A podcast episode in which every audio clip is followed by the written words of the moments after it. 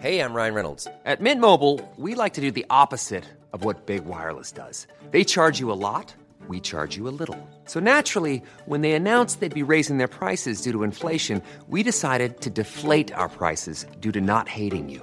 That's right. We're cutting the price of Mint Unlimited from $30 a month to just $15 a month. Give it a try at mintmobile.com slash switch. $45 upfront for three months plus taxes and fees. Promo rate for new customers for limited time. Unlimited more than 40 gigabytes per month. Slows. Full terms at mintmobile.com. Millions of people have lost weight with personalized plans from Noom. Like Evan, who can't stand salads and still lost 50 pounds. Salads generally for most people are the easy button, right? For me, that wasn't an option. I never really was a salad guy. That's just not who I am. But Noom worked for me. Get your personalized plan today at Noom.com. Real Noom user compensated to provide their story. In four weeks, the typical Noom user can expect to lose one to two pounds per week. Individual results may vary. Hey, it's Ryan Reynolds, and I'm here with Keith, co star of my upcoming film, If, only in theaters, May 17th. Do you want to tell people the big news? All right, I'll do it. Sign up now and you'll get unlimited for $15 a month and six months of Paramount Plus Essential Plan on us. Mintmobile.com slash switch. Upfront payment of $45 equivalent to $15 per month. Unlimited over 40 gigabytes per month. Face lower speeds. Videos at 480p. Active Mint customers by 531.24 get six months of Paramount Plus Essential Plan. Auto renews after six months. Offer ends May 31st, 2024. Separate Paramount Plus registration required. Terms and conditions apply if rated PG. حتما همتون روژا رو می‌شناسید. حامی این قسمت ما هم فروشگاه روژاست. یکی از بزرگترین فروشگاه های زنجیره‌ای در حوزه محصولات آرایشی، بهداشتی و عطری در ایران با 25 سال سابقه که در حال حاضر 12 شعبه فعال در تهران و 5 شعبه در شهرستان داره که می‌تونید تو این شعبات حضوری خریدتون رو انجام بدید. ولی برای اونایی که خرید حضوری براشون مقدور نیست تا خرید آنلاین رو ترجیح میدن، وبسایت روژا به آدرس rojashop.com به صورت 24 ساعته سفارش های شما رو ثبت می‌کنه. خوبی خرید آنلاین اینه که می‌تونید از کد تخفیف 25 درصدی تا سقف 150 هزار تومن که روژا برای شنونده های رافکست در نظر گرفته هم استفاده کنید. کد تخفیف روژاکست 05 آدرس سایت روژا و کد تخفیف رو توی توضیحات اپیزود براتون می‌ذارم.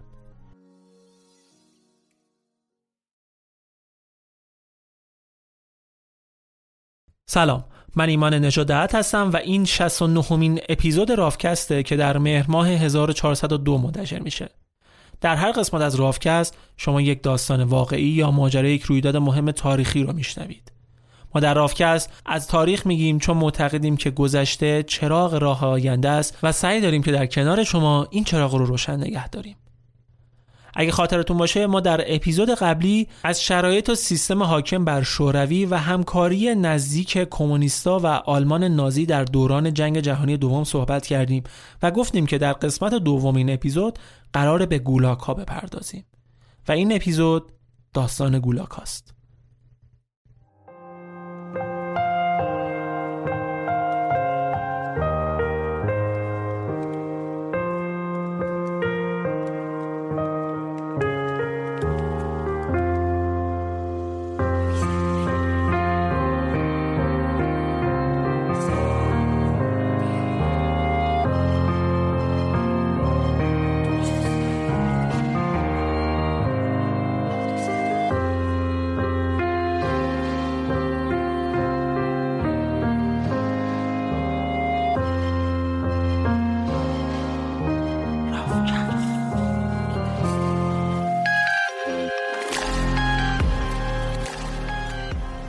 اسپانسر این اپیزود آچاره است که به شما حداقل 300 خدمات مختلف در زمینه های گوناگون میده. از اسباب کشی و تعمیرات ساختمان گرفته تا نظافت منزل و تعمیر لوازم خونگی. اما چرا آچاره؟ خدمات در محل مشتری انجام میشه سرعت بالا از ثبت سفارش تا اجرای درخواست دارن. امکان انتخاب متخصصا بر اساس امتیازی که از کاربران گرفتن هست که این خیلی نکته خوبیه. پشتیبانی همین روزه حتی روزهای تعطیل دارن. ثبت سفارش رو می‌تونید از سه طریق سایت اپلیکیشن و تماس تلفنی با شماره 1471 انجام بدید که کار خیلی راحت می‌کنه. نکته بسیار مهم در مورد آچاره اینه که احراز هویت تکنسین ها متخصصانشون رو حسابی جدی می‌گیرن و شخص بعد چندین مرحله رو از نظر فنی و شخصیتی طی کنه تا بتونه کارش رو شروع کنه. بیش از 100 هزار متخصص در آچاره فعالیت می‌کنن که نیاز شما رو برای پیدا کردن تکنسین کاربلد و قابل اعتماد برطرف کنند. دیگه نیاز نیست مثل من برای پیدا کردن یه تعمیرکار گاز در به در دنبال نفر بگردید. از اول برید سراغ آچاره. کاری که من در آخر انجام دادم ولی قطعا دیگه انتخاب اولم خواهد بود. هم حضور به موقع داشتن هم فنی بودن هم رفتار مناسبی داشتن که فکر می‌کنم مهمترین چیز باشه.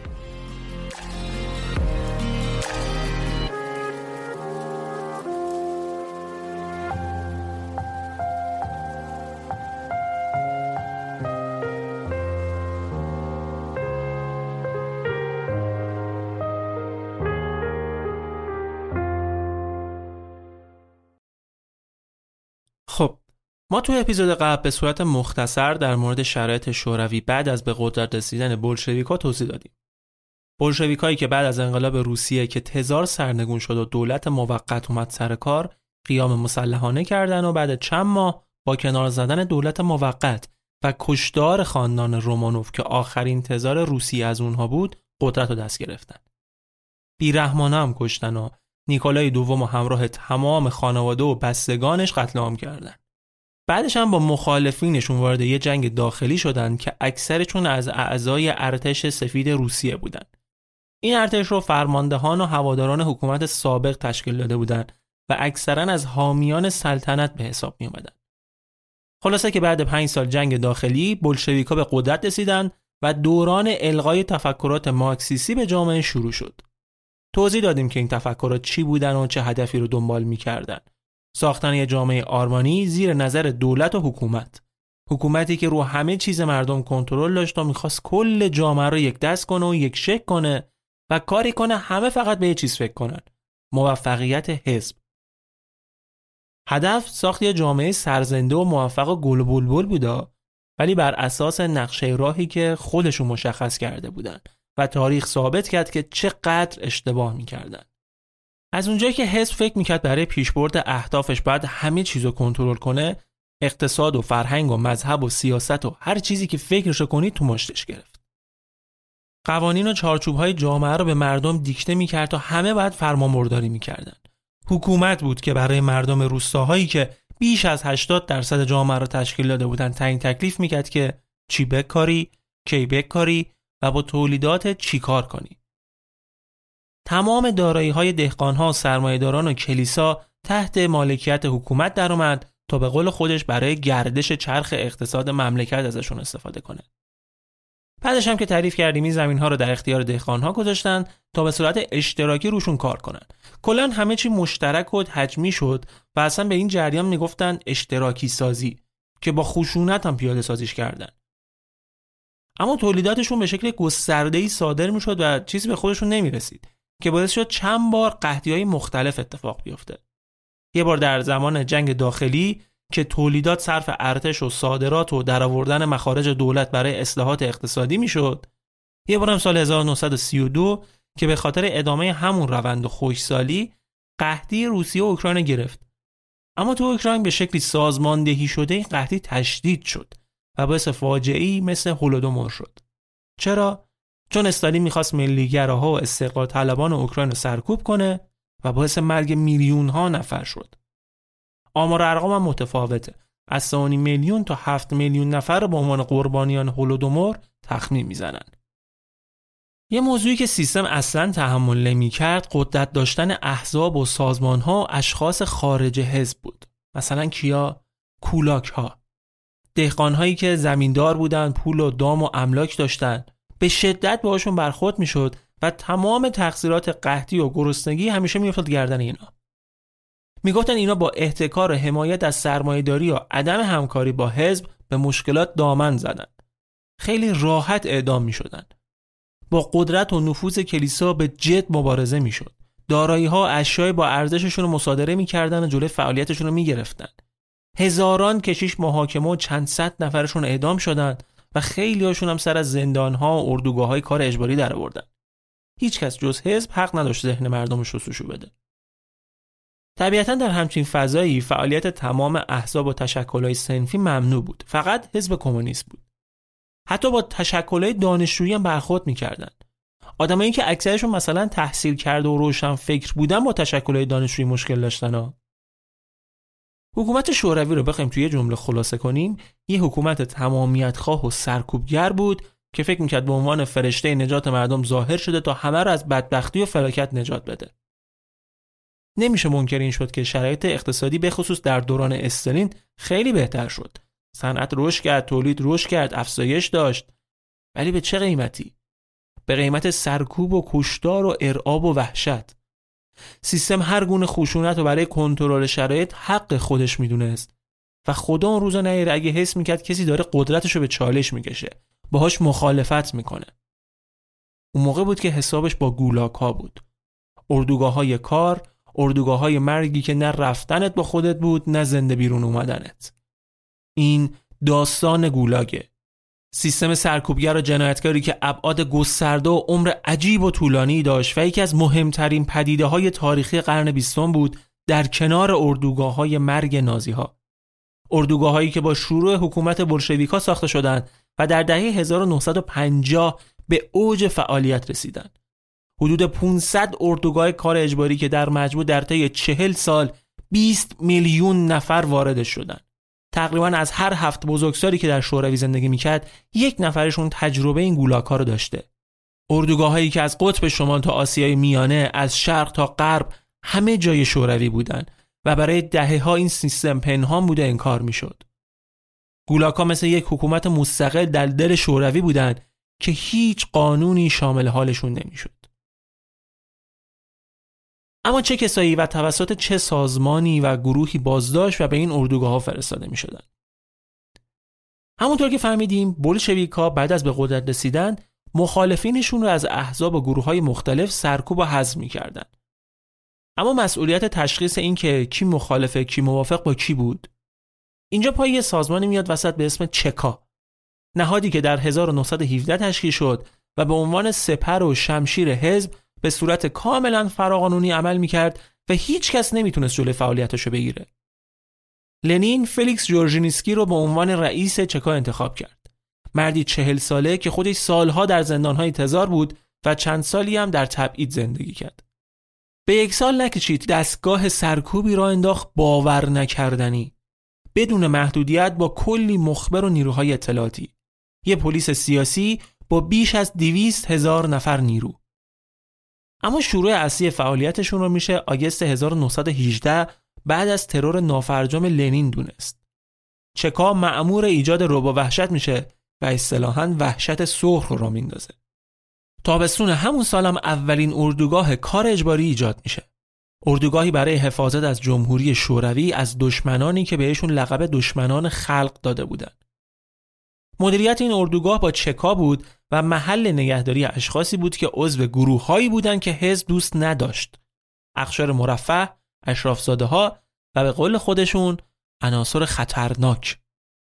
تا سال 1921 تعداد این اردوگاه ها به حدود 200 تا رسید که 120 هزار زندانی توشون کار می‌کردن. ولی با این وجود تعداد مخالفین بازم رو افزایش بود. در 1922 حزب سوسیالیست انقلابی که زمانی حزب برادر بلشویکا به حساب می اومد به شکل کامل حذف شد. رهبرانش به جرم خیانت محاکمه شدن و هشت نفرشون به اعدام محکوم شدن. ولی تحت فشار جامعه جهانی حکمشون به حبس تغییر پیدا کرد. یه داستان عجیب و غریبم براتون بگم از دوران استالین. سال 1928 استالین برنامه پنج ساله اصلاح اقتصادیش رو اجرا کرد و هدف این برنامه رشد اقتصادی 20 درصدی در سال بود. اقتصادم تکون خورد قابل توجهی کرد ولی رشد سالیانه 20 درصدی دستیافتنی نبود و بهش نمی رسید. از اونجایی که نمی‌تونست مسئولیت این موضوع رو خودش گردن بگیره تمام تقصیر انداخت گردن سنف مهندسین و معماران و اونا رو به جرم خیانت و اقدامات خرابکارانه در تولید و توسعه اقتصادی کشور محاکمه کرد. تو دادگاه قاضی اونا رو حزب ضد انقلابی خطاب می‌کرد. تک تک اعضای اصلی در دادگاه اعتراف کردند که به قصد خرابکاری از عمد با همکاری فرانسه و ارتش سفید اقداماتی کردند که جلوی پیشرفت کشور بگیرن. هدفشون نابودی شوروی با بحران آفرینی در صنعت بوده. از همون اعترافات اجباری معروف. روزنامه ها هم با آب و تاب اخبار این دادگاه رو پوشش دادن و با تهییج مردم و راه انداختن تظاهرات علیه خرابکاران جو رو هم برای احکام سنگین به نفع خودشون همراه کردند. احکام اعلام شد. پنج نفر از هشت نفر به اعدام با جوخه آتش و مصادره دارایی هاشون محکوم شدن و سه نفرم تبعید به اردوگاه های کار. یکی از اولین اردوگاه های مهم و خیلی مستحکم و منسجم که نمونه اولیه اردوگاه های گولاگ بود اردوگاهی بود که در یکی از جزایر سولوفسکی ساخته بودند. این اردوگاه در اصل صومعه بود که بعد از انقلاب 17 اکتبر تختش کرده بودن متروکه شده بود یه جای دور افتاده و محصور در دریا با آب و هوای داغون و افتضاح سال 23 بود که این جزیره به اردوگاه کار تبدیل شد و مخالفین سیاسی رژیم رو که از نظرشون خطرناک بودن تبعید می‌کردن اونجا. حالا این مجرمای خطرناک کی بودن؟ مثلا یه پسر 22 ساله ای که عضو یه گروه دانشجویی شده بود که حزب روش حساس بود. کشیش ها و روحانیون. اعضای حزب منشویک. منشویکا در کنار بلشویکا که الان حاکمان شوروی بودن هر دو از حزب سوسیال دموکرات می اومدن ریشه جفتشون یکی بود. شما ببین سیستم حتی همفکران خودش هم که سر یه سری جزئیات با هم اختلاف نظر داشتن تحمل نمی‌کرد. اولین جمله ای که بعد ورود به زندان ها گوشزد می‌شد این بود که شما باید تمام حقوقی که داشتید رو فراموش کنید. اینجا ما قوانین خودمون رو داریم. حالا نه اینکه خیلی حق و حقوق هم داشتن تو اردوگاه دیگه همون هم نداشتن. بهشون می‌گفتن اینجا حکومت شوروی و فرمان نیست ما حکومت خودمون رو داریم یه قدم اشتباه برداری به عنوان تلاش برای فرار حساب میشه و مجازات میشی. تو سولوفسکی هیچ قانون مشخصی وجود نداشت. قانون اون چیزی بود که در لحظه فرمانده اردوگاه می‌گفت.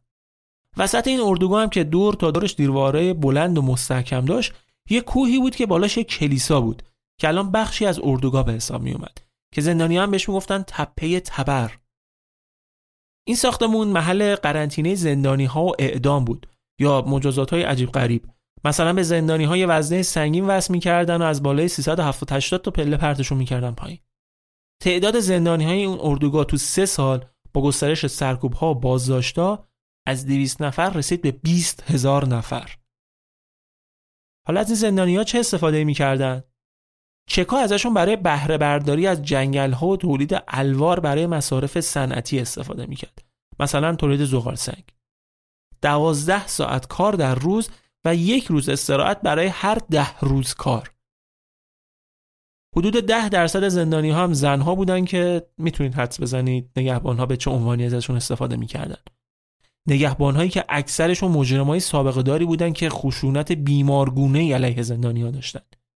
طرز رفتارشون سراسر عقده و حس انتقام گیری بود. یکی از زندانی های اردوگاه که سه سال حبس گرفته بود ولی 27 سال اونجا زندانی بود میگه مقامات اردوگاه به شدت سختگیر بودند به خصوص نسبت به کار. تولید باید به حد اکثر میرسوندی و اگه سهمیت رو تحویل نمی‌دادی ممکن بود با گلوله از خجالتت دران اونجا اعتقاد داشتن که تو سه ماه اول باید حد اکثر فشار رو به زندانی ها آورد چون بعد سه ماه دیگه اون بازدهی لازم رو ندارن. ضعیف میشن و دیگه نمی‌تونن مثل روزهای اول کار کنن. بعدش هم جیره غذایی رو بر اساس میزان کار طرف مشخص می‌کردن. کار کمتر غذای کمتر.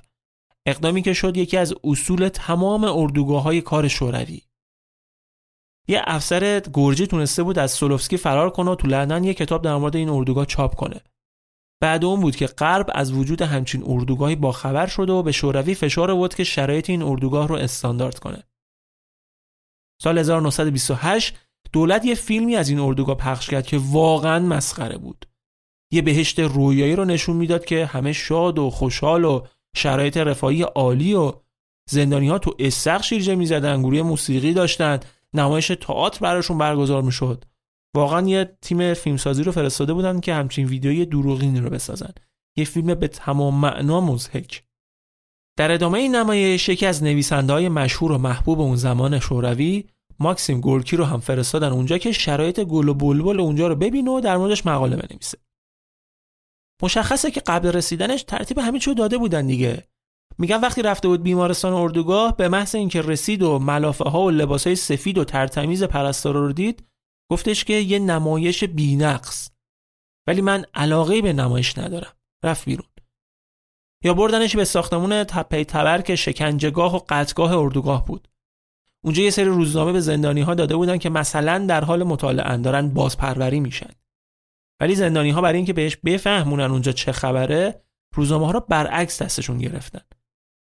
اونم یه روزنامه برداشت و صاف گرفت دستش و بهشون فهموند که پیامشون رو گرفته. ولی با این وجود وقتی برگشت تو مقالش نوشت که اردوگاه های بازپروری مثل سولوفسکی نیازن. دولت از طریق اینا به یکی از اهدافش که تعطیل کردن زندان هاست می‌رسه. ظاهرا گورکی خودش از حامیان این سیستم بوده و موافق این بوده که از مجرمان با استفاده از کار و بیگاری کشیدن یه آدم جدید ساخت. آدمی که همسو با حزب باشه. حالا چهار ماه بعد از این بازدید یه اتفاق غیر منتظره میافته 300 نفر به جرم تلاش برای فرار دست جمعی از اردوگاه اعدام میشن. با همون شیوه همیشگی اعدام ها در شوروی. شلیک از پشت سر.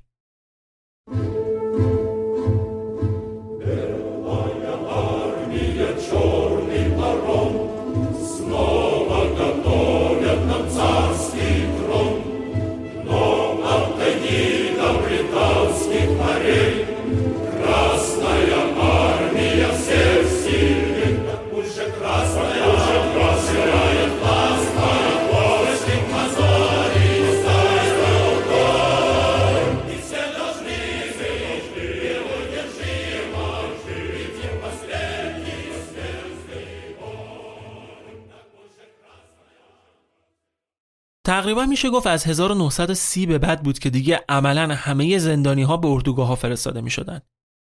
همون سال هم بود که واژه گولاگ رو به این اردوگاه ها اختصاص دادن.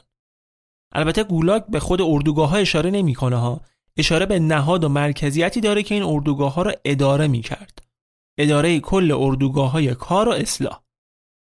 تو اون دوران که اوج صنعتی سازی شوروی توسط استالین بود این اردوگاه ها دیگه نقش اقتصادی پیدا کردند. زندانی ها شدن نیروی کار اصلی شوروی برای تولید و ساخت زیرساخت ها و صنعت.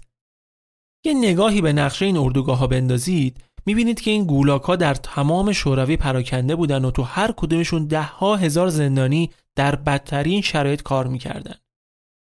عظیمترین و بزرگترین پروژه های صنعتی اون دوره در شوروی داشت انجام می‌شد که همشون همهشون به دست این زندانی ها ساخته می‌شد. با کمترین امکانات در بدترین شرایط. زندانی ها کی بودند؟ یا مجرمای عادی بودند که سیستم اینا رو قربانیان نظام طبقاتی می‌دونست و دشمن به حساب نمی اومدن حداقل. یا از دید سیستم خطرناکترین زندانی های شوروی بودند زندانی های سیاسی. سیستم زندانی های سیاسی رو بزرگترین و خطرناکترین آدم های کشور می‌دونست که کمر به نابودی کشور بستن و باید به بدترین شکل ممکن مجازات بشن. این بدترین مجازات یا اعدام بود یا اگر شانس می آوردن میفرستادنشون گولاک ها که از نیروشون برای ساخت و ساز و شکوفایی اقتصادی استفاده بشه. با بگیر بندهای گسترده هم که در جریان بود هیچ وقت این پروژه ها کمبود نیرو نداشتن. واسه همین اگر استارت یه پروژه با 100 هزار نفر زده می‌شد با 100 هزار نفر یا بلکه بیشتر تموم می‌شد. و اون هزاران نفری که در روند ساخت و ساز از بین رفتن اصلا به چشم نمی اومدن جایگزین می شدن این زندانی ها هویتی هم نداشتن که نبودشون حس بشه. یه سری عدد بودن یه سری ابزار. ابزار شماره 6 اگه حذف می‌شد یه شماره 6 دیگه جایگزین می‌شد. جای خالی نفر قبلیه سری پر می‌شد.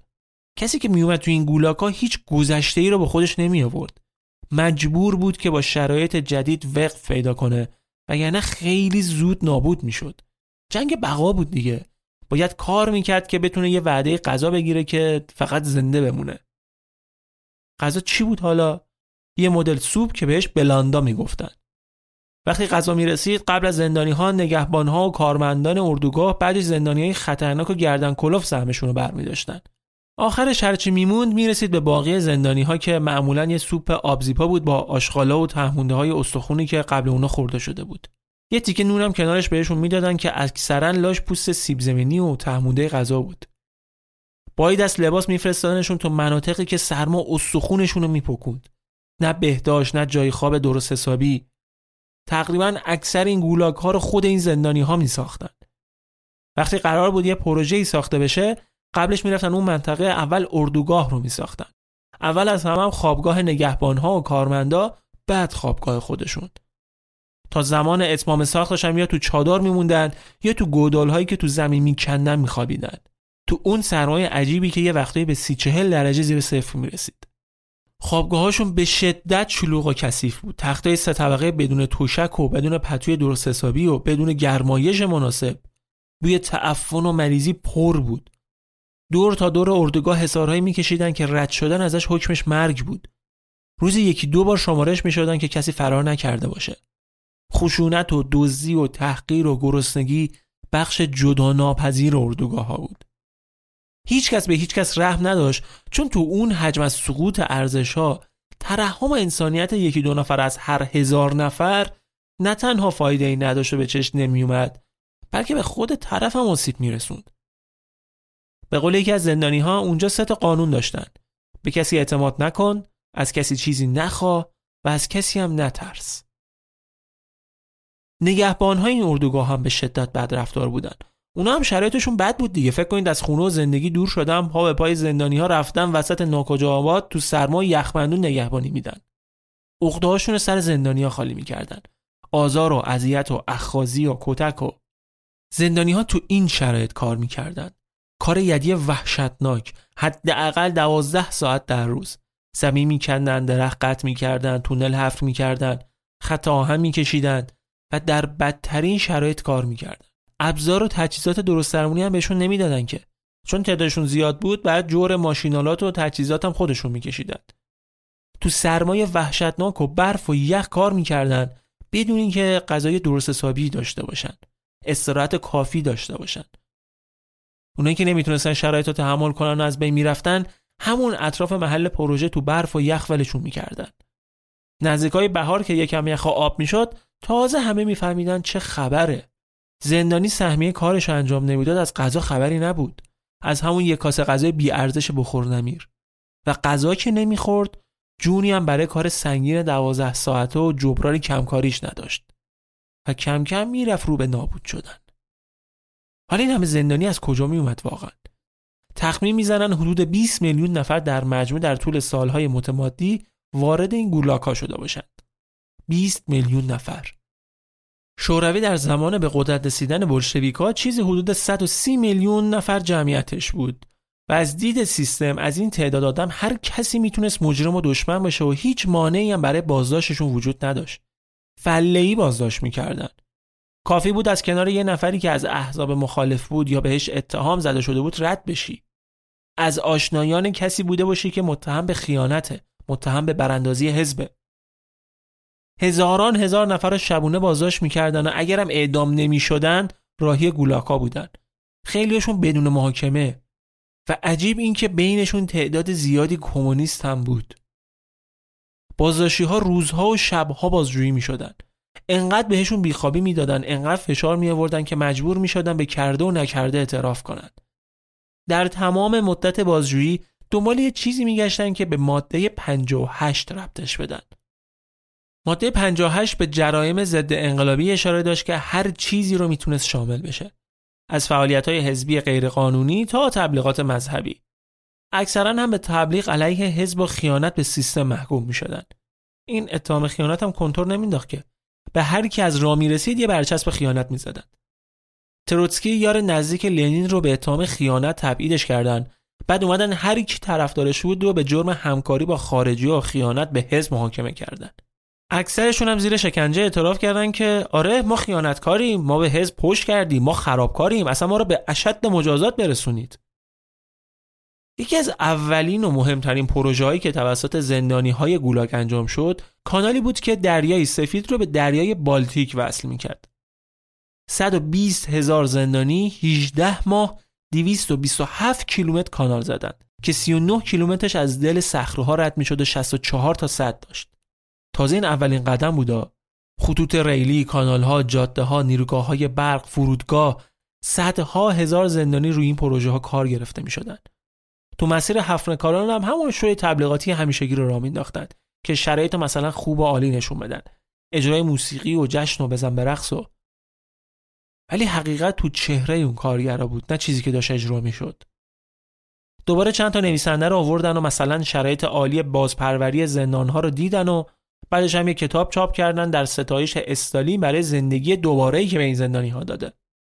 شوروی با افتتاح پروژه کانال کلی باد تو قبقب انداخته حسابی تبلیغات کرد که تونسته همچین کار بزرگی کنه. در صورتی که پهنه کانال انقدر کم بود که فقط کشتی کوچیک می‌تونستن ازش رد بشن. پروژه عملا شکست خورده بود. ولی مهم نبود که. حکومت می‌خواست بهره برداری تبلیغاتی خودش رو انجام بده. حتی اگه به قیمت جون چند هزار نفر آدم بوده باشه. تا سال 1933 تعداد زندانی های گولاگ به 500 هزار نفر رسید که قرار بود در پروژه های بزرگتر ازشون استفاده بشه. مثلا یه پروژه ران شد تو سیبری که زمستونا دماش 40 درجه زیر صفر بود. برای بهره برداری از معادن طلای کلیما که یه سرزمین دور افتاده و ناشناخته بود که خودشون هم اسمشو نشنیده بودن. واسه اینکه از مسکو برسن اونجا یه سفر دو ماهه با قطار داشتن بعدش یه سفر دو هفته‌ای با کشتی. اینقدر دور بود. شوروی هم پهناور بود دیگه خیلی وسعت داشت خودش. یکی از زندانیات تو خاطراتش گفته ما با لباسهای خیلی ساده یوهو وارد دمایی شدیم که به چند دقیقه نکشید که گوش و بینی و انگشتامون یخ زد. یه جاهای ارتفاع برف تا پنج متر می‌رسید. هیچ وقت اولین شبی که اونجا بودیم و فراموش نمی کنم که چه شرایط وحشتناکی رو سپری کردیم. چند هزار زندانی رو بردن اونجا و برنامه این بود که یکی از روستاهای منطقه رو به شهر تبدیل کنن. و از اونجا هزار کیلومتر خط آهن بکشن تا منطقه کولیما برای استخراج طلا. هزار کیلومتر. بعدش هم هشتاد هزار زندانی شروع کردن کندن زمین و رود و صخره دنبال طلا. تو جایی که زمینش یخ بسته بود. با یه ابزار ساده مثل بیل و کلنگ که خیلی ها اونم نداشتن. جاش بهشون یه میخه بلند داده بودن. باید روزی ده ساعت کار می‌کردن و زمین میکندن تا به عمق 60 70 سانتی برسن. شما خودت شرایط رو تصور کن. دمای 40 درجه زیر صفر زمین سفت و یخ بسته یه زندانی داغون و بیرمق یه میخ یه عمق 60 سانتی متری وعده غذایشون رو اول بابت همون 60 70 سانتی که میکندن می‌دادن. بعد کردن دو متر مربع. بعد شد چهار متر مربع. یعنی اگه به این مقدار نمی‌رسیدی خبری از غذا نبود. خیلی ها مجبور می شدن شبا هم کار کنن. یه شعری اون موقع تو شوروی در مورد کلیما ساخته بودن که می‌گفت کلیما کلیما ای سرزمین محصور زمستان دوازده ماه داره بقیهش تابستونه کلیما کلا زمستون بود و برف بود و کولاک این اردوگاه به یکی از مهمترین قطبهای تولید طلای شوروی تبدیل شد که نصف طلای تولید شده کشور از اونجا می اومد. هر سال حداقل ده درصد نیروی کار اونجا به خاطر فشار کار و شرایط سخت میمردن. این مرگومی رو میشه بخشی از سیاست پاکسازی استالین دونست که تمام مخالفان و افرادی که ممکن بود همسو با حزب نباشن رو حذف می‌کرد. هر سال چند هزار نفر توسط چکا بازداشت به کلیما فرستاده می‌شدن که نیروی کار از بین رفته جبران بشه. نیروی کاری که عملا نقش برده رو داشتن. این آدما تو کلیما واقعا هیچی نبودن. هیچ ارزشی نداشتن. فقط به چشم ابزار کار بهشون نگاه می‌شد که یه روزی هم قرار بود از کار بیفتن و جایگزین شد. همین. یه زندانی هایی بودن که بالای 15 16 سال اونجا بردگی کردن. فکر نکنید اونجا قرار بود کار تعطیل بشه. تا سالهای سال کلیما یکی از بدترین گولاک های شوروی بود. زندانی ها بهش می‌گفتن کوره جسدسوزی سفید. به جاده منتهی بهش می‌گفتن جاده استخوان حالا شرایطی که حکومت نشون می‌داد و تبلیغ می‌کرد چطوری بود؟ یه زندگی شاد و سرزنده برای مردم شوروی. یه زندگی لذت بخش و شیرین. تو هفدهمین کنگره حزب کمونیست اعلام کردند که سوسیالیسم با موفقیت در شوروی اجرا شده و این سرآغاز دوره ای از وفور نعمت بی سابقه در تاریخ بشره. شما تبلیغات رو ببین. این شعار رو تو اماکن عمومی هم نصب می‌کردن. مردم واقعا باورشون شده بود که دارن تو ناز و نعمت زندگی می‌کنن. حتی رو ورودی گولاک هم نوشته بودنش. بله وفور نعمت بود ولی برای قشر ممتاز جامعه که اعضای حزب و خانواده ها و آقازاده هاشون باشن نه مردم عادی. سال 35 تعداد زندانی های گولاک از یک میلیون نفر گذشت. بعد از کلیما هم نوبت پروژه بعدی رسید. نیروی کار مفت مجانی بود دیگه. پروژه بعدی ساخت کانالی بود که رود مسکو رو به رود ولگا وصل می‌کرد. اکثر کارگراش هم اونایی بودن که تو ساخت کانال دریای سفید مشارکت داشتن. تو اوج دوران ساخت و ساز این پروژه حدود 200 هزار زندانی کار می‌کردن که نزدیک سی هزار نفرشون مردن. روزی دوازده ساعت کار می‌کردن که این ساعت کاری روزای آخر برای اینکه بتونن پروژه رو به جشن سالگرد پیروزی انقلاب برسوننش به 16 ساعت در روز هم می‌رسید. روز افتتاح پروژه هم استالین اومد و با اون جست همیشگیش پروژه رو افتتاح کرد و زندانی های لاجون که واقعا بیچارگی و درموندگی از وجودشون میبارید به اجبار براش سوت و دست و هورا کشیدن. یه پروژه دیگه خط راهن 1500 کیلومتری شرق شوروی بود که نزدیک 10 سال طول کشیده اونجا هم حدود 200 هزار زندانی بردگی می‌کردن. نزدیک 10 هزار نفرم تو ساخت این پروژه از بین رفتن. می‌گفتن برای هر 150 متر خط آهن این پروژه یه نفر مرده. تو شمال کشور گولاک هایی بود که زندانی هاش تو دمای منفی 50 درجه معدن زغال سنگ حفر می‌کردن. منفی 50 درجه. این منطقه نزدیک مدار قطبی بود مدار شمالگان اونجا جز این زندانی ها ماهی یه بار موجود زنده نمی‌دیدی این زندانی ها اونجا از یه شهر نیمه متروکه یکی از بزرگترین مناطق تولید زغال سنگ شوروی رو ساختن شما ببینید رو چه پروژه های عظیمی کار می‌کردن حزب هم داشت تختگاه سیاست حزب و روب و وحشتش رو ادامه می‌داد. سال 1934 یه اتفاقی میفته که میشه اونو شروعی برای اوجگیری بگیر به بندا دونست یکی از مقامات ارشد حزب کشته میشه. به دست یک کمونیست جوونی که فهمیده بود این آدم با همسرش رابطه داشته مشوق همسرش بوده. این اتفاق برای استالین توفیق اجباری بود. چون به بهونه این قتل بازداشت های گسترده و پاکسازی حزب رو شروع می‌کنه. البته اوج این پاکسازی از سال 36 شروع شد ولی این ترور بهونه خوبی شد که بخواد استارت اولیه همچین کاری رو بزنه. سه هفته بعد پلیس مخفی شوروی اعلام کرد که این ترور از یک گروه مخفی ساپورت می شده و علکی نبوده. پشتش برنامه و هدف بود. یه سری آدم هم به بهونه شرکت در این نقشه بازداشت و اعدام می‌کنن. دو نفر از بازداشتی ها از یاران نزدیک لنین و حتی خود استالین بودن و در کمال تعجب اونا هم اعدام شدن.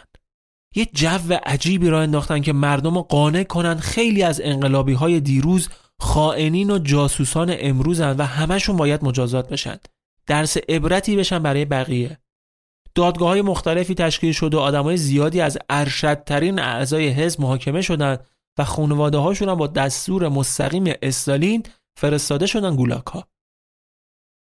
این پاکسازی درون حزبی دامنش گسترده ترم شد و به چکا و پلیس مخفی هم کشیده شد. هزاران نفر از اعضای چکا که یه زمانی خودشون آدم می‌گرفتن میفرستادن گولاگ اعدام یا تعبید شدن فرمانده اردوگاه کلیما همون گولاگی که کار استخراج طلا انجام می‌داد و استالین ماشین همسر لنین رو بهش داده بود به جرم خیانت اعدام شد فرمانده گولاگ سولوفسکی که گفتم قبلا سومعه بود و اردوگاهش کردن بازداشت شد و به یکی از گولاگ ها تبعید شد. بسیاری از فرماندهان ارتش یا اعدام شدن یا تبعید. یکیشون کسی بود که بارها در مورد خطر آلمان نازی هشدار داده بود و همون آدم به اتهام جاسوسی برای گشتاپا اعدام شد. رئیس پلیس مخفی کسی که مسئول گسترش گولاک ها بود اعدام شد. اکثر کسایی که تو اون هسته اولیه انقلاب کنار لنین بودن حذف شدن و جاشون رو به جوانترهایی دادن که فرمان بردارتر بودن و استالین می‌تونست کنترلشون کنه اعدام ها بسیار گسترده تر از اعضای حزب بودند.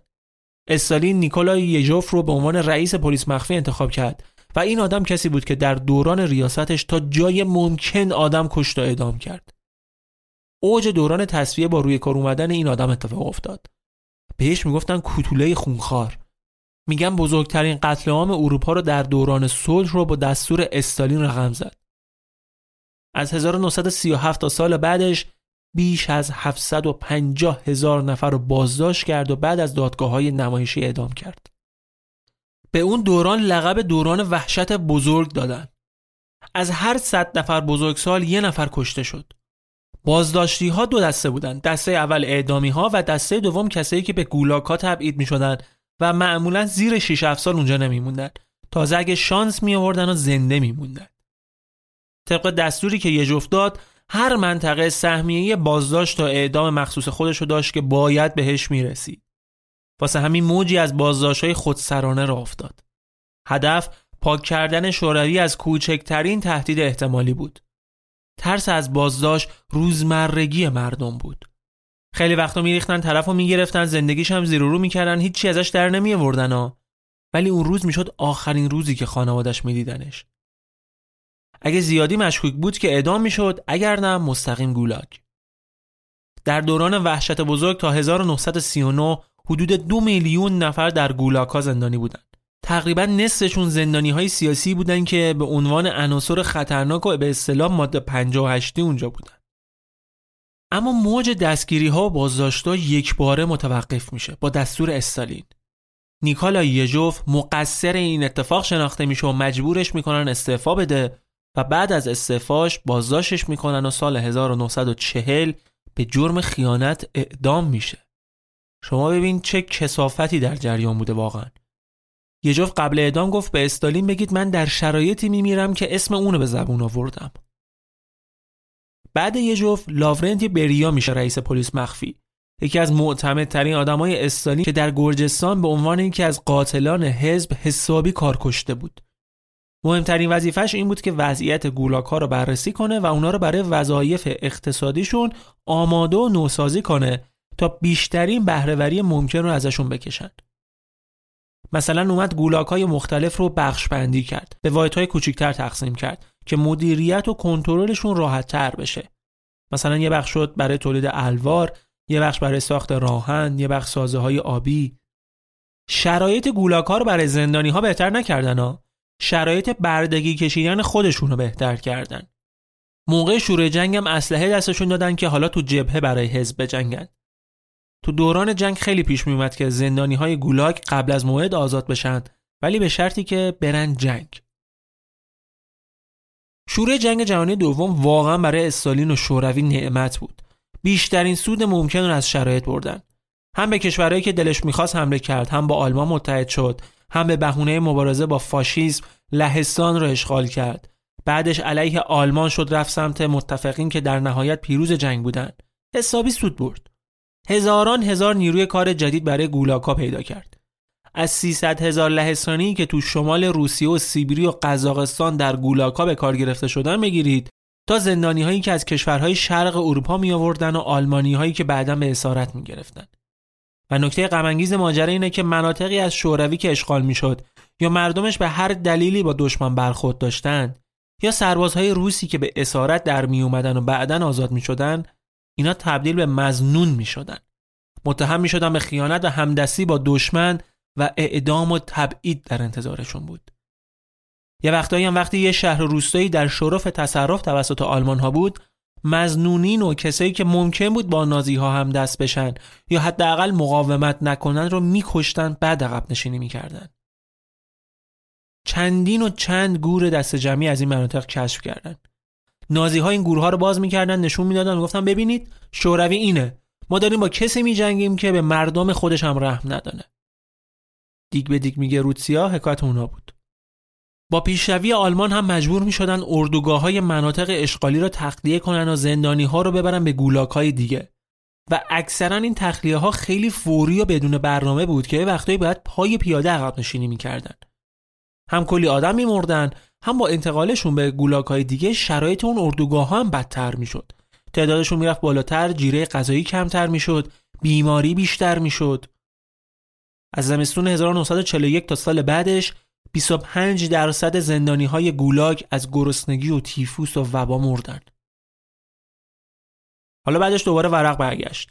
شوروی مناطق اشغالیشو پس گرفت و مردم خوشحال از اینکه ارتششون از شر آلمان ها نجاتشون داده. ولی خبر نداشتن که تازه کار پلیس مخفی شروع شده. گروه گروه از اهالی رو به جرم همکاری با آلمان ها بازداشت کردند. فقط کافی بود در دوران اشغال کارتو تعطیل نکرده باشی یا به زندگی ادامه داده باشی. یا اعدام در انتظارت بود یا گولاگ. روزها رو کنار آلمان های اسیر شده اعدام کردن اصلا اردوگاه های مخصوص این آدما ساختن که ببرنشون اونجا. از نظرشون مردم در دوران اشغال اصلا حق زندگی نداشتن باید برای شوروی میمردن. بعد از جنگ هم که تازه اوج شکوفایی گولاک ها شد. سال 1945 وقتی جنگ در اروپا با شکست نازی ها تموم شد و جشن پیروزی در مسکو کنار سیاستمداران اروپایی و آمریکایی گرفته شد همه فکر می‌کردن که حالا که جنگ تموم شده پس سرکوب ها هم تموم میشه و زندانی ها آزاد میشن. ولی این اتفاق نیفتاد. میلیون ها اسیر جنگی سهم شوروی بود که خوراک بردگی و کار بودن. باید تمام خرابی های جنگ رو بازسازی می‌کردن. از آلمان و لهستان اسیر داشتند تا خود روسها و یهودیایی که از دست آلمان فرار کرده بودند شوروی.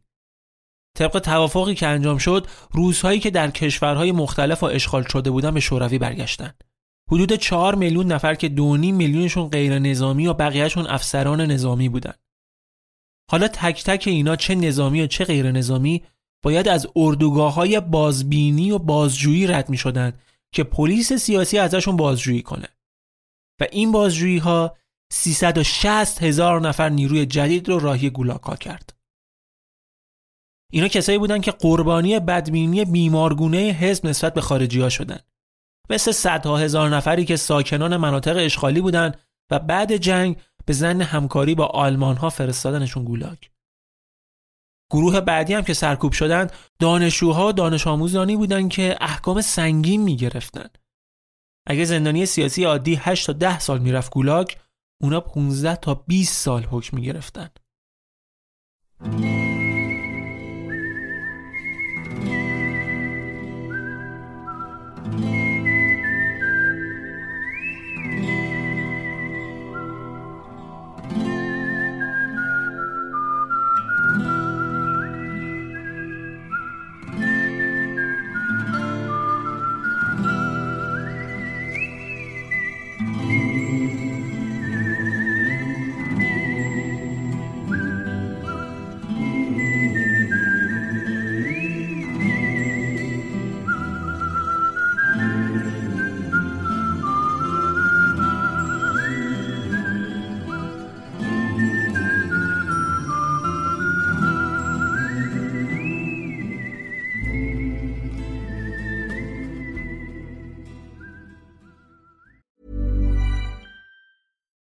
If you're looking for plump lips that last, you need to know about Juvederm lip fillers. With Juvederm Volbella XC and Juvederm Ultra XC, your lip look, whether it's subtle or bold, can last up to one full year with optimal treatment and no additional maintenance. Find a licensed specialist and see if it's right for you at juvederm.com today. That's J U V E D E R M.com. Add fullness to lips in adults over 21 with Juvederm Volbella XC or Juvederm Ultra XC. Do not use if you have severe allergies or a history of severe allergic reactions, or if you're allergic to lidocaine or the proteins used in Juvederm. Tell your doctor if you have a history of scarring or taking medicines that decrease the body's immune response or that can prolong bleeding. Common side effects include injection site redness, swelling, pain, tenderness, firmness, lumps, bumps, bruising, discoloration, or itching. As with all fillers, there's a rare risk of unintentional injection into a blood vessel, which can cause vision abnormalities, blindness, stroke, temporary scabs, or scarring. For full important safety information, visit juvederm.com.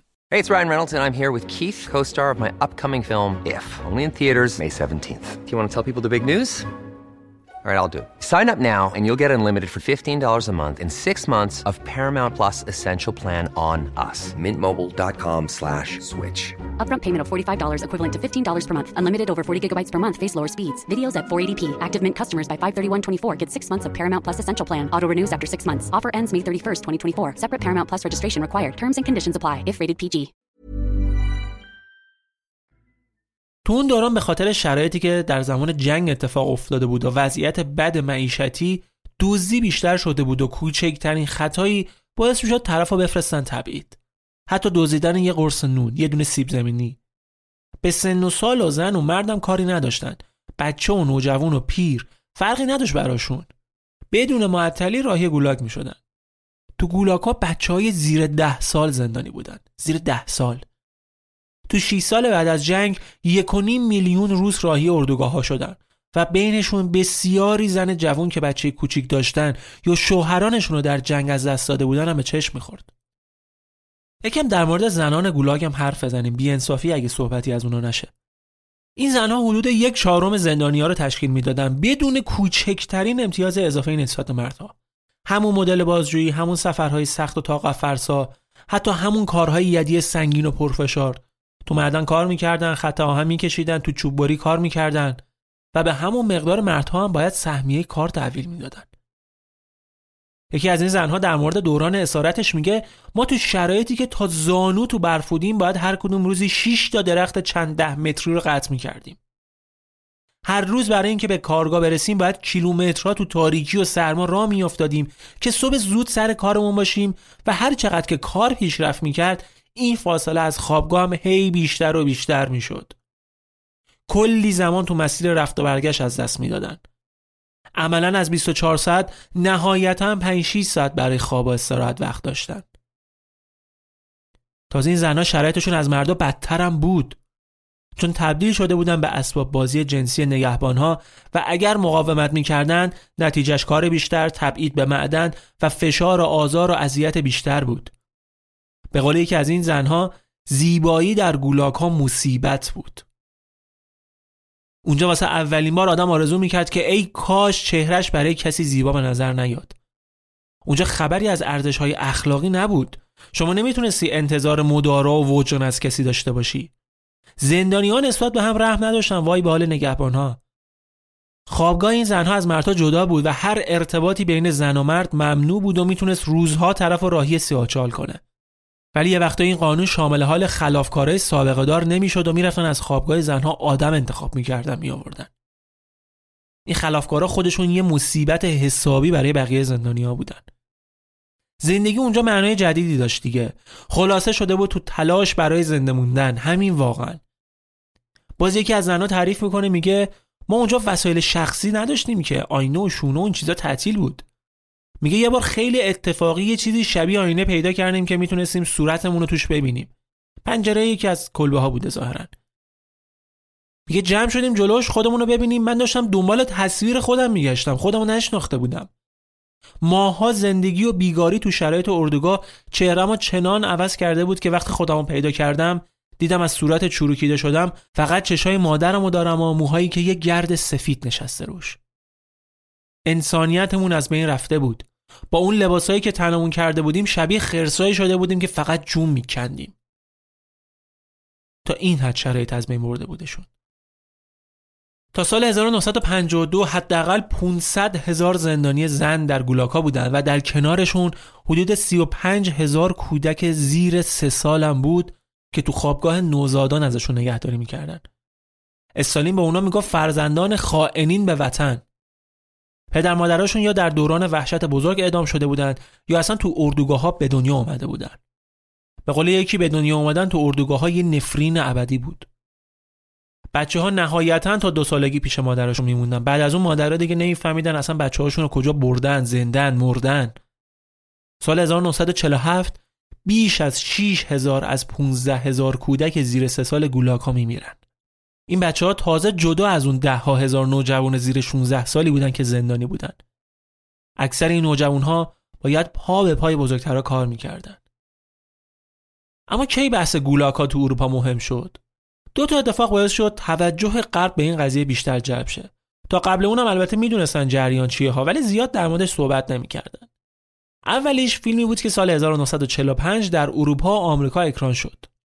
این فیلم یک کمدی سیاه بود که قبل جنگ فیلم برداری شده بود موضوعش هم محاکمه های فله‌ای دوران پاکسازی بود اتفاق دوم که خیلی هم بیشتر سر صدا کرد انتشار کتاب منازادی را انتخاب کردن بود که سال 47 به زبان فرانسوی منتشر شد و اینقدر ازش استقبال شد که به 22 زبون مختلف ترجمهش کردن.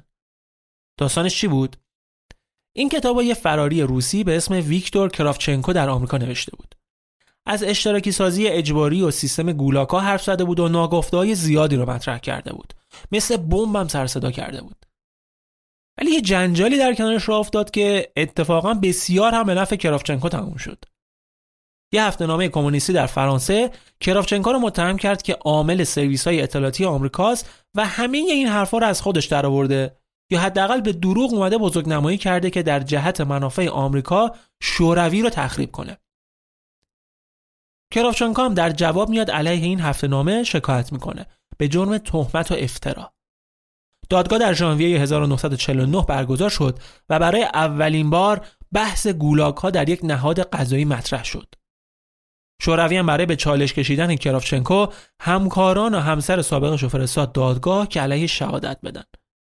کلی آدم سیاسی و دانشجو و آدمای سرشناس چپکرا اومدن به نفع شوروی صحبت کردند. مثل فدریک جولیو برنده جایزه نوبل فیزیک.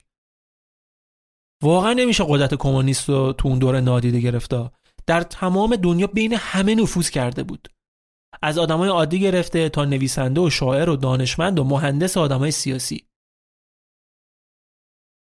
تو دادگاه کراوچنکو با قدرت از خودش رو ادعاش دفاع کرد و همسر یکی از مقامات حزب کمونیست آلمان رو که توسط پلیس مخفی اعدام شده بود برای شهادت اوورد دادگاه. این خانم خودش هم سرنوشت عجیبی داشت. بعد اعدام شوهرش میفرستنش گولاگ تا زمان امضای پیماننامه های شوروی آلمان که به گشتاپا تحویلش میدن و این دفعه تو اردوگاه های نازی ها اسیر میشه. شهادت ایشون برگ برنده کراوچنکو شد و دادگاه به نفع اون رأی داد. دادگاه در مورد اردوگاه های شوروی هم اعلام کرد که شکی نیست که این اردوگاه ها وجود دارند و به عنوان یکی از بازوهای مهم اقتصادی کشور فعالیت می‌کنند. این دادگاه تا حد زیادی تونست پرده از اتفاقات شوروی برداره ولی افکار عمومی هنوز در برابر قبولش مقاومت می‌کرد. شوروی ارتش سرخ آلمان نازی و هیتلر رو شکست داده بود و مردم به چشم منجی بهش نگاه می‌کردند.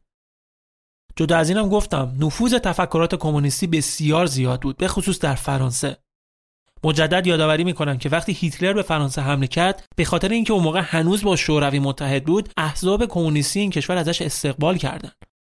گفته میشه یک چهارم افرادی که در اولین انتخابات بعد از جنگ در فرانسه شرکت کردند کمونیست بودند. این آدما هنوز براشون سخت بود که ادعاهای مطرح شده علیه شوروی رو بپذیرن. اگرم قبول می‌کردن می‌گفتن حتما یه دلیلی داشته که برادر بزرگ همچین کاری کرده. برادر بزرگ یعنی استالین. و درست در همین دورانی که متحدان شوروی در غرب ازش حمایت می‌کردن و منکر این فجایع می‌شدند تعداد زندانی های گولاکا به اوج خودش رسید دو میلیون و هفتصد و پنجاه هزار زندانی در اردوگاه داشتن بیگاری می‌کردن بردگی می‌کردن این تعداد جدا از اون حدود سه میلیون تبعیدی بود که در شهرک های روستایی زندگی می‌کردن ها. این تبعیدی ها یا مستقیما به اونجا فرستاده شده بودند یا زندانی های سابق گولاک ها بودند. بله. فکر نکنید اگه یه زندانی دوران اسارتش تو گولاگ تموم می‌شد دیگه آزاد بود. نه خیر. تازه تبعیدش شروع می‌شد. میرفرستادنشون این شهرک های روستایی که وضعیتش دست کمی از وضعیت اردوگاه ها نداشت. مثل گولاک ها کار نمی‌کردن ولی وضعیت معیشتی تقریبا همون بود و سختی های خودشو داشت. باید همچنان از جامعه دور میموندن. بیشتر تراکم زندانی هم در اردوگاههایی بود که بدترین مناطق آب و هوایی رو داشتن. و عجیبه واقعا. یکی از پروژه های بزرگی که بعد از جنگ شروع کردن راهن بین منطقه اورال و رود ینیسه بود. بهش می‌گفتن ایده دیوانوار استالین. چرا دیوانوار؟ چون از صعب العبورترین جاهای ممکن باید می‌شد. از ها مناطق کوهستانی جاهایی که حتی تجهیزات هم نمی‌تونستن ببرن. ولی استالین دستور داده بود و باید اجرا می‌شد. این پروژه سال 47 با 100 هزار نفر شروع شد و قرار بود 6 ساله تموم بشه. توی جاهایی که خط آهن کشیده می‌شد، بهار که می‌شد و برفا آب می‌شدن، سطح آب رودخونه میومد بالا همه چی رو میشست می‌برد. روز از نو روزی از نو. در نهایت 6 سال بعد پروژه افتتاح نشد. کنسل شد. کلا همه چی رو تعطیل کردن چون واقعا نشدنی بود. بعدا به تیکه ریل های باقی مونده پروژه لقب راه مرده رو دادن. این پروژه به عنوان نماد شکست توسعه بر مبنای کار اجباری شناخته شد. یواش یواش مشخص شد که دیگه گولاک ها به صرفه نیستن. سالهای 51 و 52 با تحقیقاتی که در اردوگاه های اصلی انجام شد مشخص شد که دولت ضرر هم کرده. خیلی از پروژه ها به موقع تموم نمی‌شد و بعضی هاشون هم کیفیت و کارایی لازم رو نداشتن. به هر حال این آدما کارگر ماهر که نبودن زندانی بودن. اکثرشون هم دانشجو و فعال سیاسی و مجرمای معمولی بودن که سررشته ای از کار ساخت و ساز نداشتن. اما می‌رسیم به سال 1953 سالی که برادر بزرگ خونخوار اعظم استالین در پنجم مارس میمیره. خبری شوکه کننده برای روسها استالین بعد از سالها حکومت حکرانی ناعادلانه و جنایتکارانه مرده بود. این خبر یه موجی از شادی و خوشحالی رو توی اردوگاه ها و تبعیدگاه ها را انداخت. یکی از ها میگه همه چی یهو متوقف شد. هیچ کس نمی‌دونست چی قراره پیش بیاد ولی امید داشتیم که شرایط عوض بشه و آزاد بشیم. میگه وقتی خبر مرگ استالین رسید تا یکی دو روز نگهبانه از ترسشون از خوابگاهشون بیرون نمی اومدن. در رده های بالای حزب بحث جانشینی هم داغ بود. همه کسایی که در جنایات شوروی کنار استالین بودن حالا وارد یه رقابت بزرگ برای جانشینی شده بودن و تو این رقابت نیکیتا خروشچوف دست بالا رو گرفت و رقبا رو کنار زد. و این اتفاق شروعی برای پایان داستان گولاک ها بود. سه هفته بعد مرگ استالین لاورنتی بریا همراه معتمد استالین و رئیس پلیس مخفی با هماهنگی خروشوف عفو عمومی صادر می‌کنه و تمام زندانی ها با محکومیت کمتر از پنج سال مادران باردار یا اونایی که بچه زیر ده سال دارند معدنچیا و افراد بالای پنجاه سال و معلولین و اونایی که نمی‌تونستن کار کنن آزاد شدن البته زندانی های سیاسی و کسایی که به خاطر جرایم ضد انقلابی محکوم شده بودند و مجرمان با سابقه آزاد نشدن. شاید اونا فقط می‌خواستن گولاگ ها رو سودآور کنن. شاید اصلاح سیاسی واقعا در کار نبوده. انقدر زندانی تو این اردوگاه ها داشتن که نگهداریشون با وجود همون غذای بی ارزش و خوابگاه های بدون امکانات و داغون نمیصرفید. تازه اونا همه مفت و مجانی کار می‌کردن و ببینید چه حجمی از آدم تو این اردوگاه ها جمع شده بود. با این دستور تقریبا نصف زندانی ها آزاد شدن. یه خورده کمتر از نصف. اما شما ببین انقلاب چه جوری بچه های خودشو می‌خوره؟ بریا لاورنتی بریا همون سال به جرم خیانت و خرابکاری اعدام شد. اعدامش هم یه فرصتی رو مهیا کرد که خیلی از زندانی های سیاسی بگن اگه اون خائن بوده پس احکامی هم که سازمانش برای ما صادر کرده غیر عادلانه بوده. ما هم بعد آزاد بشیم. حتی دست به اعتصابات گسترده زدن. این اعتصابات باعث شد تو اردوگاه های مختلف در مذاکره با زندانی ها باز بشه و بتونن یه سری امتیازات بگیرن. البته به همین راحتی هم نبودا تو بعضی اردوگاه ها کار به خشونت کشیده شد و صدها زندانی کشته شدن. به هر حال درست استالی مرده بود ولی سیستم هنوز همون سیستم خشن سابق بود. سال 56 بیستمین کنگره حزب برگزار میشه و اعضای رتبه بالای احزاب کمونیستی از کشورهای مختلف از جمله حزب توده ایران تو شرکت داشتن. این همون کنگره که تو اون خروشچوف سخنرانی مشهور و محرمانش رو پشت دره بسته انجام میده و استالین و جنایاتش رو به باد انتقاد می‌گیره. بی سابقه بوده این کار بی سابقه. سخنرانی این که حدود چهار ساعت طول کشید و خروشچوف چند بار بین صحبتاش با بازگو کردن جنایت های استالین اشک ریخته. البته مشخص بود که خروشچوف از قبل هم انتقاداتی به استالین داشت. چون وقتی به قدرت رسید دستور تشکیل کمیته ای را داد که فعالیت ها اقدامات اون رو بررسی کنند. ولی معلوم نیست تا قبل از اون چیکار می‌کرده پس چرا توی حزب بوده و چرا حمایتش می‌کرده. به هر حال خروشچوف تو سخنرانیش گفت استالین فضایی ناامن، ناامید و ترسناک درست کرده بود. به حذف رهبران اولیه انقلاب بلشویکا اشاره کرده بود که اکثرا با اتهامات واهی اعدام شده بودند به پاکسازی ها، تصفیه ها، کشتار فله‌ای، اتهام های بی اساس خیانت، جنایاتی که در گولاکا اتفاق میافتاد. حتی اون مسئول شکست های اولیه در برابر آلمان ها می‌دونست که با پاکسازی فرماندهان ارتش سرخ آمادگی لازم را از کشور گرفته بود. خروشوف استالین رو خودرأی و متوهم خطاب کرد که از اون شخصیت اولیه و انقلابی خودش فاصله گرفته بود. البته این موضوع رو تقصیر حزب نمیدونستا همچنان به آرمانهای کمونیسم اعتقاد داشت و بهشون افتخار می‌کرد.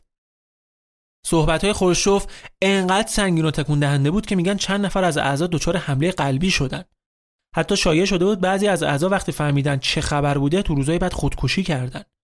اینا کسایی بودن که استالین براشون بوت بود میپرستیدنش متن این سخنرانی که پشت دره بسته برگزار می‌شد به سایر رهبران احزاب کمونیستی تو کشورهای دیگه هم فرستاده شد ولی با وجود تمام تلاشاشون برای جلوگیری از انتشار عمومیش توسط یه روزنامه نگار لهستانی فاش شد و تو روزنامه های غربی از جمله آمریکا منتشر شد و بعد از انتشار هزاران نفر از اعضای حزب تو کشورهای مختلف استعفا دادن. این سخرانی شروعی برای استالین زدایی بود. اصلاحاتی که برای کاهش جو ترس و وحشت جامعه انجام شد و سعی کردن تا یه چهره جدید از سیستم نشون بدن. و مهمترین اقدام هم آزاد شدن نیم میلیون زندانی ماده 58 از گولاکا بود. لهستانیایی هم که در جنگ اسیر شده بودند بعد از ده سال تونستن به کشورشون برگردن. به شهروندان شوروی که اصالت آلمانی داشتن اجازه دادن به کشور برگردن. یک میلیون نفر بودن که در زمان جنگ به خاطر تبار آلمانیشون تبعید شده بودن. روند بستن گولاکا هم سرعت پیدا می‌کنه و یک سال بعد فقط 15 هزار زندانی سیاسی داشتن. سال بعد در 1958 ماده نحس 58 قانون مجازات جرایم ضد انقلابی و بهونه اصلی سرکوب‌های گسترده حذف میشه و محکومیت های سیاسی به شدت کاهش پیدا می‌کنه. سانسورهای گسترده برداشته میشن و فضای رعب و وحشت گذشتن برچیده میشه و در یک اقدام نمادین خروشچوف با الکساندر سولجنیتسین دیدار می‌کنه. ایشون کسی بود که 8 سال در گولاکا زندانی بود و بعد از آزادیش کتاب یک روز از زندگی ایوان دنیسوویچ و کتاب بسیار مشهور مجموع الجزایر گولاگ را در 1973 چاپ کرده بود که اصلی ترین سند برملا کننده سیستم گولاکا بوده. خروشچوف اجازه انتشار کتاب اول رو که تازه چاپ شده بود صادر می‌کنه که یک اقدام رو به جلوی بسیار مهم بود. بعد از برکناری خروشچوف در 1964 طبیعتا تو همچین سیستمی یک کسی که بخواد اصلاحاتی انجام بده احتمالا خیلی زودم کله پا میشه دیگه بعد از برکناریش در سال 1964 برژنف به قدرت رسید و در دوران اون هر گونه یادآوری و صحبت از دوران شوم گولاکا ممنوع شد و مردم حتی در محافل خصوصی هم حق صحبت کردن در موردش نداشتن. کلا فضا دوباره رفت به سمت و سوی خفقان و فشار. و این یه یأس بزرگ برای زندانی های سابق بود که امید داشتن از سختی ها و مصیبت های اون روزها و فجایعی که برایشون اتفاق افتاده بگن. حتی فشار بسیار زیادی هم روی سولجنیتسی میارن و مجبورش می‌کنن پنهانی خونه یکی از دوستای زندگی کنه. اون داشت روی کتاب دوم و مهمش مجمع الجزایر گولاگ کار می‌کرد و موفق میشه که نسخه دستنویسش از شوروی خارج کنه و در دسامبر 1973 در فرانسه به روسی چاپش کنه این کتاب تجربه های نزدیک خود سولجنیتسین از زندگی در گولاک بود و مشاهداتی که ابعاد وسیع فساد و خشونت و گستردگی این جنایات رو نشون می‌داد. شهرت بسیار زیاد این کتاب باعث میشه سال بعد بازداشتش کنن و شهروندی شوروی ازش بگیرن و از کشور اخراج بشه. بعد از فروپاشی شوروی دولت جدید روسیه علاقه به حفظ آثار به جامونده از گولاک ها نداشت و از اونها فقط یه سری کلبه های مخروبه برج های نگهبانی متروکه و سیمخاردارهایی موند که زمانی در بینشون انسانیت کشته می‌شد.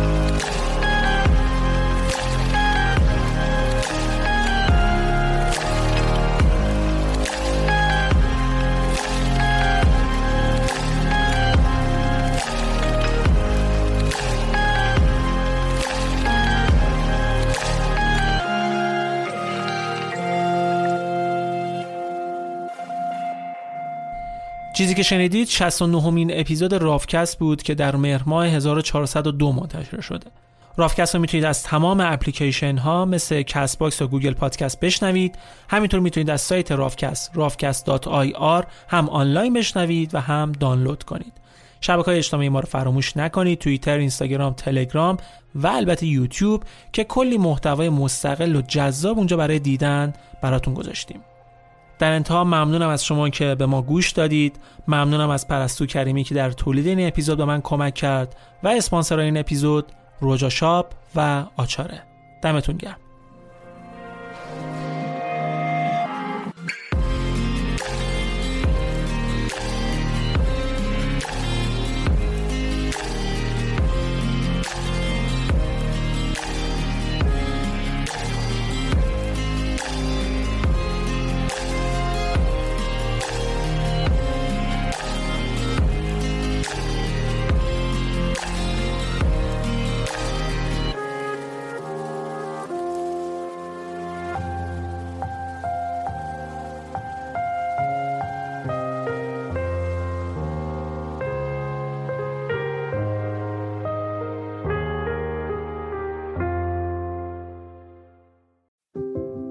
Something amazing is happening with supply chains.